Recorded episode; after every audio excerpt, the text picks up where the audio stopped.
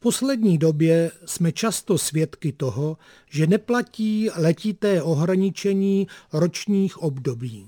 Mnohdy se stane, že z dlouhotrvající zimy přecházíme rovnou do léta.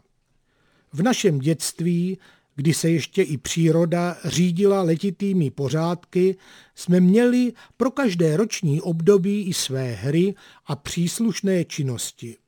Když odplavali po řece poslední ledy a skončili jsme svorováním, tedy plavbou na kráh, našli jsme pečlivě uložené pitlíky s hliněnými kuličkami.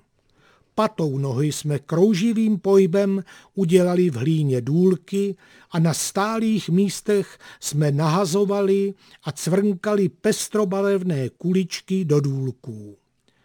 S jarním oteplením jsme vytáhli kola k prvním projížďkám a u splavu řeky pozorovali tření štik, které byly vždycky první a nevadila jim chladnější voda. Věděli jsme, kteří ptáci jsou už z teplých krajin u nás, neuniklo nám, když se na polích objevily hnědobílé kuličky malých zajíčků. Kdo z kluků se počátkem května nevykoupal v řece, byl srab.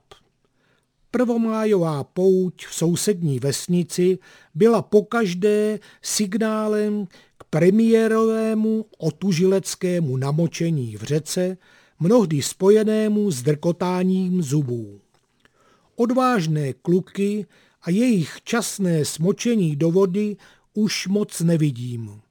Otužování je dnes ale moderní, tak je vystřídala otužilecká dámská parta, která se nad splavem koupe nepřetržitě. I takový je obrázek dnešní vesnice.